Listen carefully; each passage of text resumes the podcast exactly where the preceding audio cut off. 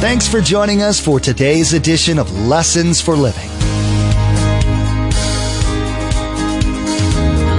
His word so fresh in our hearts abound. His word made flesh in the here and now. A new life is beginning. Lord, let us hear your lessons for living.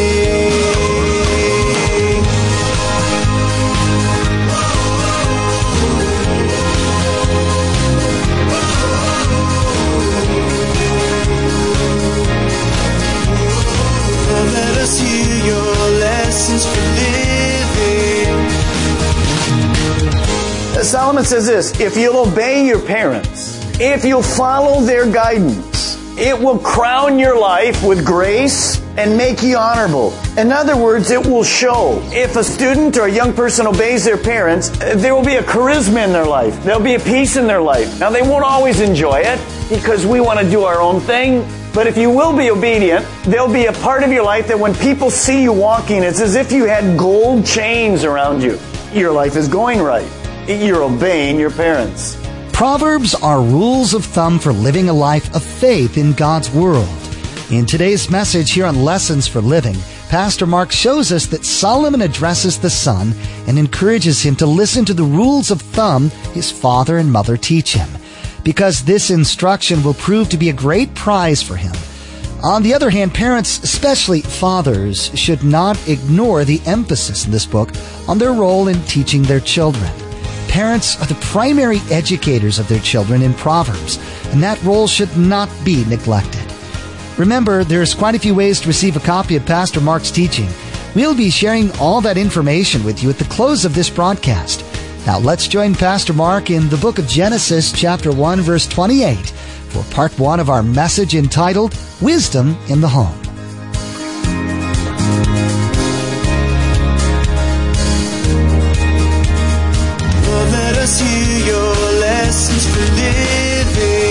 Let's turn to the book of Proverbs.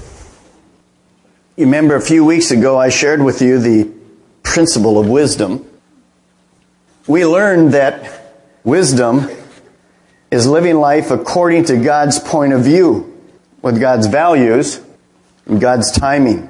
We learned a few weeks ago that wisdom, the primary source of wisdom, comes from God.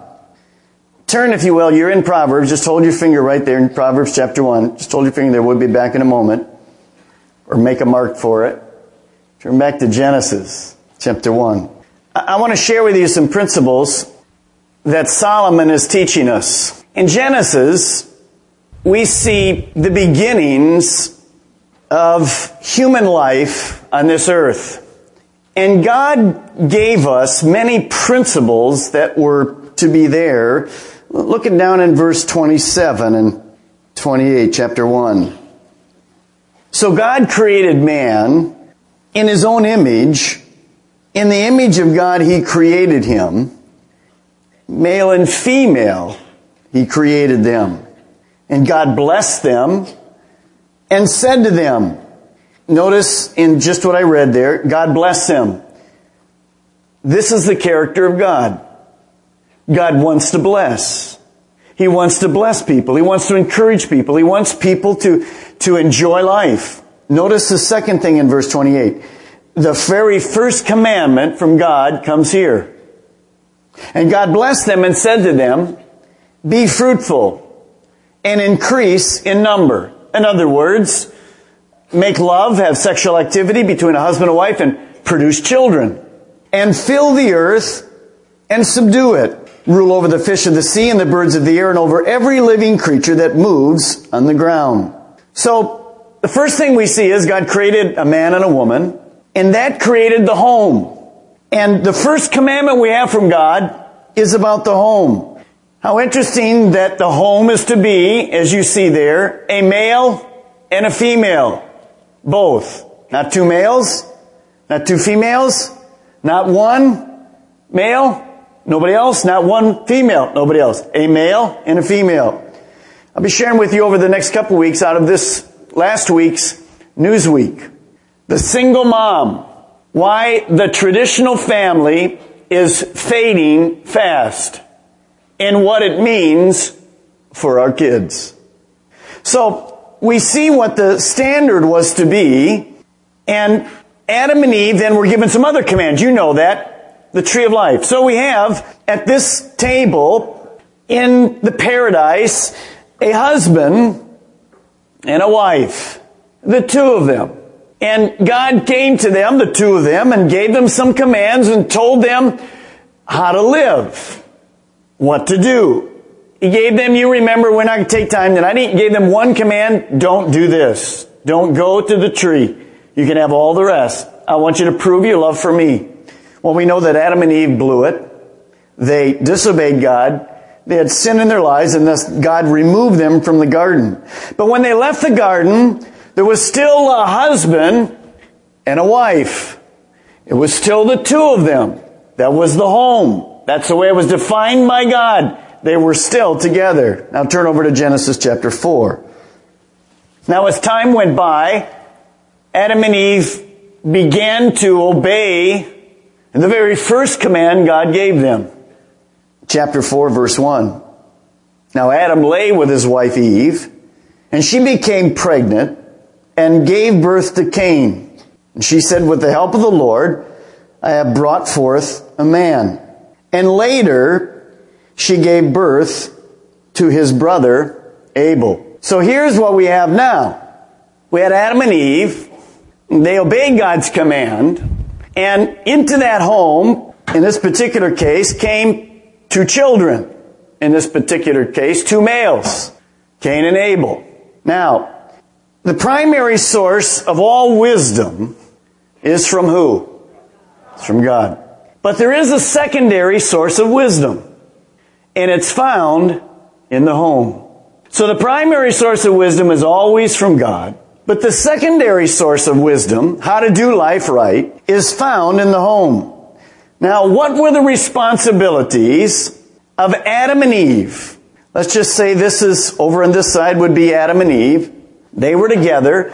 What were Adam and Eve's as a husband and wife? What were their, and by the way, this teaching tonight is for students, children, young adults, parents, single moms, single dads, grandparents, singles looking to get married. This teaching covers all of that. So we have a, a, a dad and a mom now they're still in relationship as husband and wife. What is their responsibility to their family over here? Is there any responsibility? Well, before you answer, remember this. Here we are. We're in this tent. We're outside of the Garden of Eden now. We're in the real world, the world we live in, full of sin. There is no school. There is no church. There is no government. There's just this the family. What is the responsibility of the husband and wife? Well, the responsibility of the husband and wife simply is this to teach and model how to live life to their children. You see, th- these two boys, Cain and Abel, were to learn everything about life from who? Their parents. Don't forget this. Now, in the home is where life begins to teach us. I was reading the other day, a young boy aged nine said, I've learned this at home. I've learned there's never a snow day on the day I have a big test. Those of you who live up north know what that means. Here's what a 15 year old said. I've learned that if you leave clothes in an ironing pile long enough, you'll outgrow them and you can sell them in a yard sale. Here's a young person age 33. I've learned that you shouldn't buy cheap shoes, cheap tools, or cheap toilet paper. I like it. Now you can imagine when Cain and Abel were old enough to really begin to converse with mom and dad, Adam and Eve, what kind of talking went on at this table? You can imagine Adam and Eve saying to their two sons, you know, God is really a good God. And uh, can you imagine Adam saying something like this? Cain and Abel. When you have a command from God, mm, best thing, obey it. Why, why would Adam say that? Because he learned. When he would say to Cain and Abel, you know, as you're planting those food over there and you got those thorns in your fingers, I'm responsible. You, know, as Eve is over here saying, man, when I birthed you guys, what a pain. I'm responsible. See, they would begin to share what they had learned about life and God. And they would take that information and transfer it to their children. The principle that I just outlined for you is the plan of God for the home. It has never changed. And yet we've changed it. And the world has changed it. That principle has never, ever changed. Now, when Adam and Eve began talking, I'm sure Adam, sitting over here, said to his sons, guys, you know, when God told us there was only one thing we had to be careful of, when he told us that, and we sinned, I have to say to you that we blew it.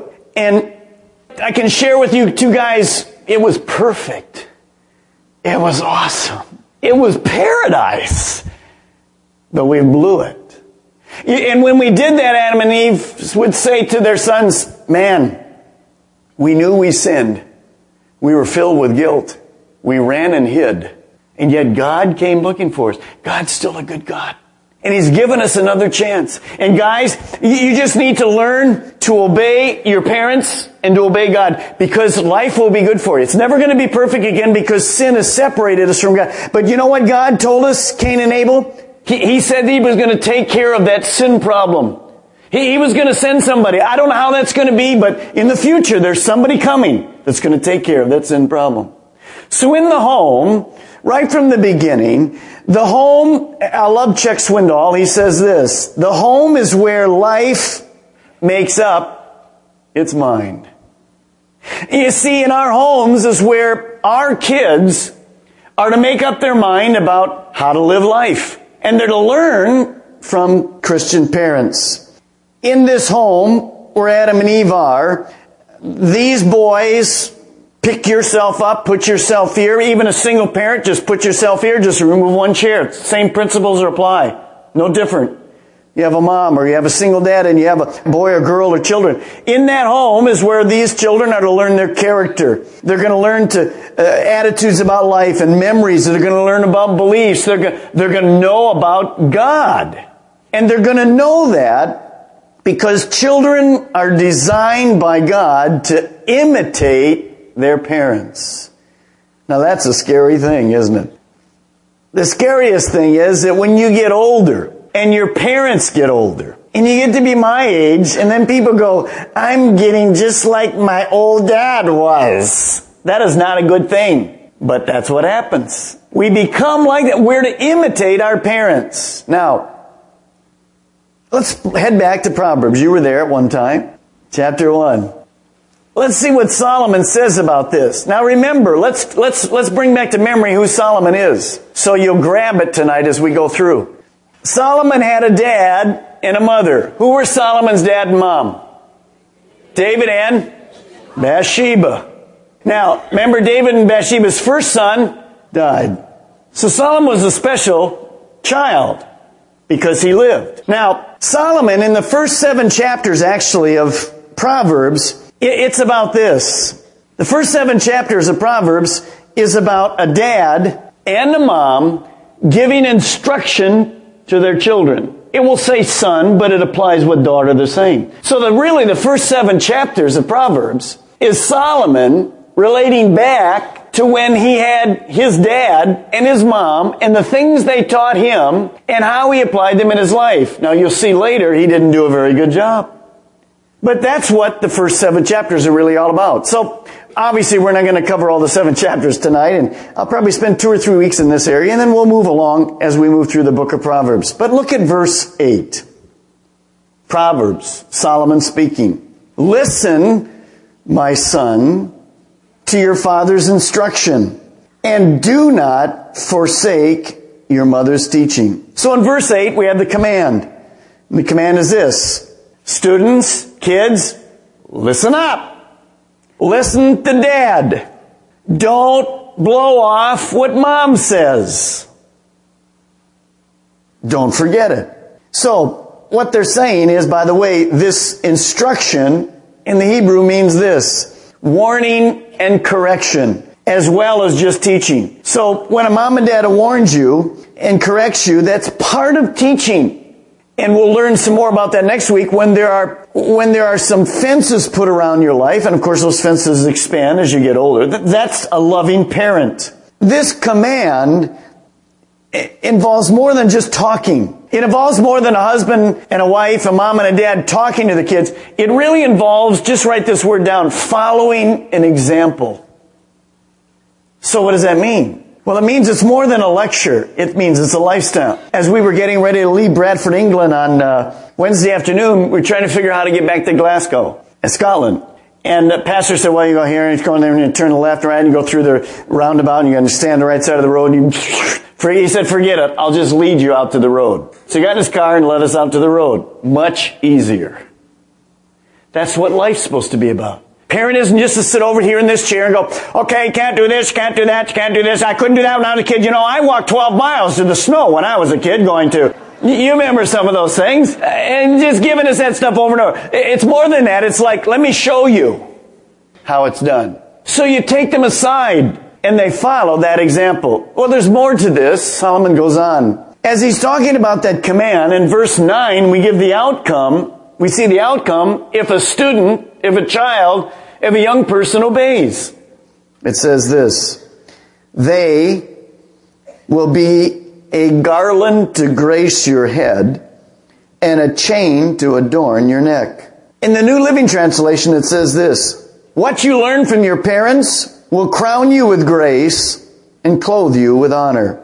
Today, kids, especially those that have bucks, get these huge gold chains, you know, but like that, and you wonder how in the world these kids buy these things and put them around their neck, and they adorn their neck. Well, this is what Solomon's saying. He says instead of chains that can be bought, big gold chains that can put around there, uh, Solomon says this, if you'll obey your parents, if you'll follow their guidance, it will crown your life with grace and make you honorable. In other words, it will show. If a student or a young person obeys their parents, uh, there will be a charisma in their life. There'll be a peace in their life. Now they won't always enjoy it because we want to do our own thing. But if you will be obedient, there'll be a part of your life that when people see you walking, it's as if you had gold chains around you. Your life is going right. You're obeying your parents. That's what Solomon says. Now Solomon knew from which he was talking because he had another brother that did not obey at all.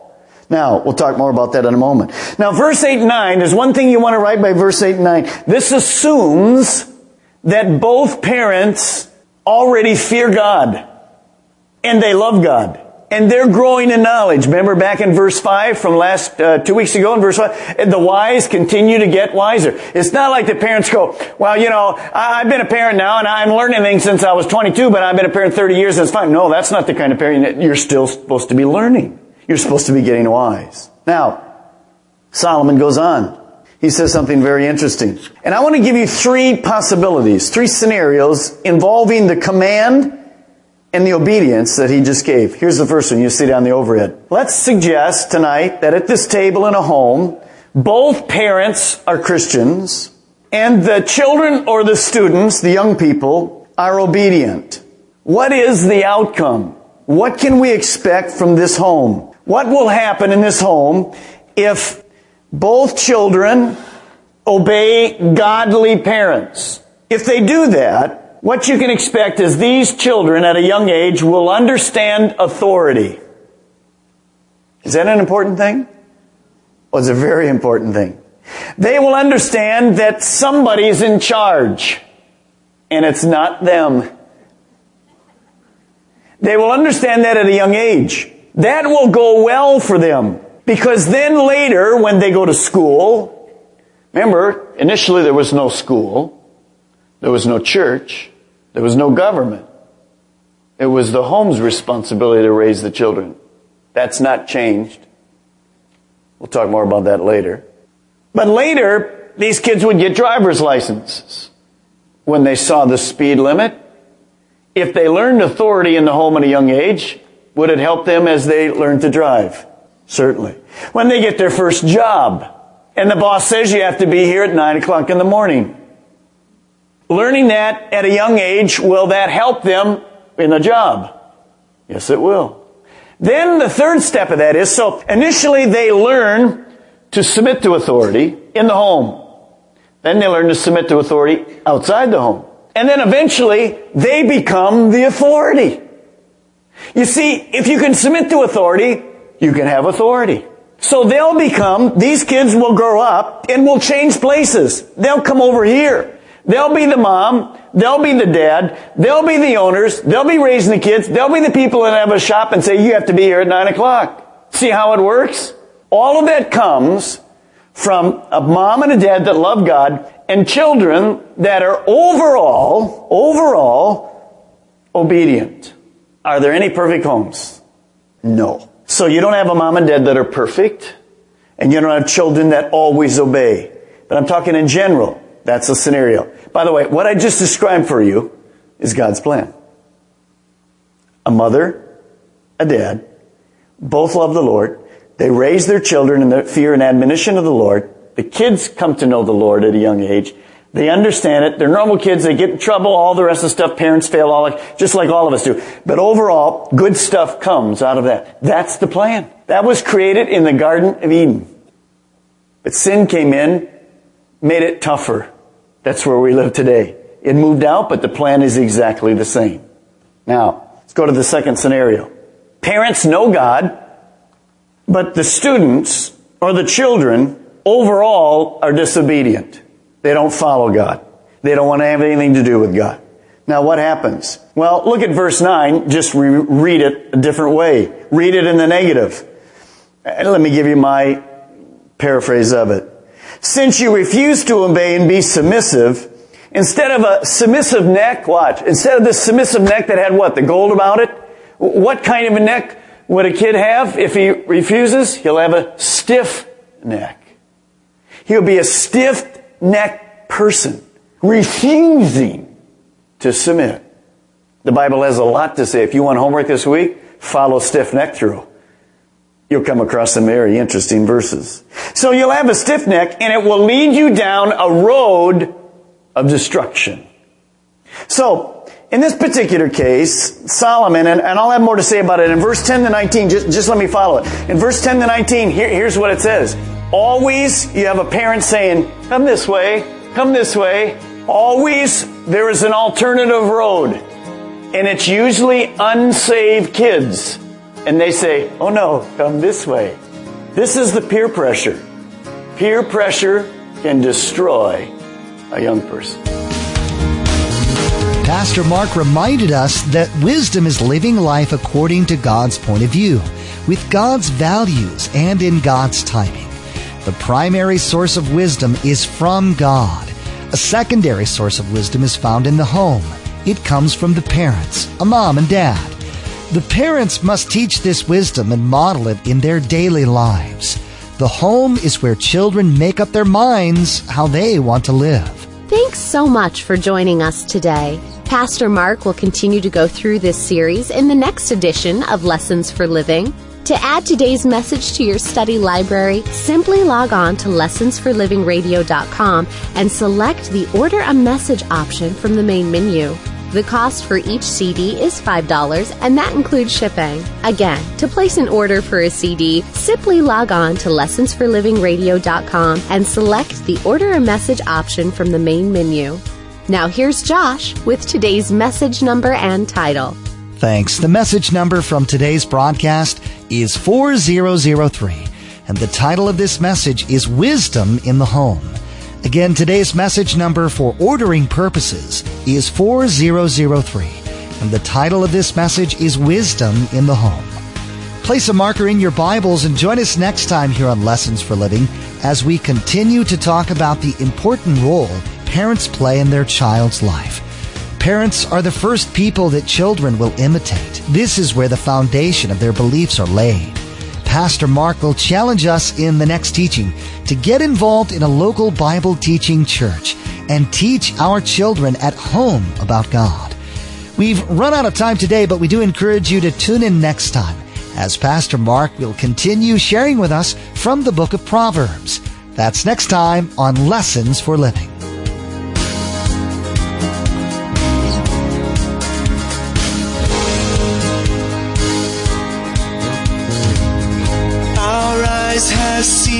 and our ears have heard His word made flesh in a hurting world. A new hope He is giving. Lord, let us hear Your lessons for living.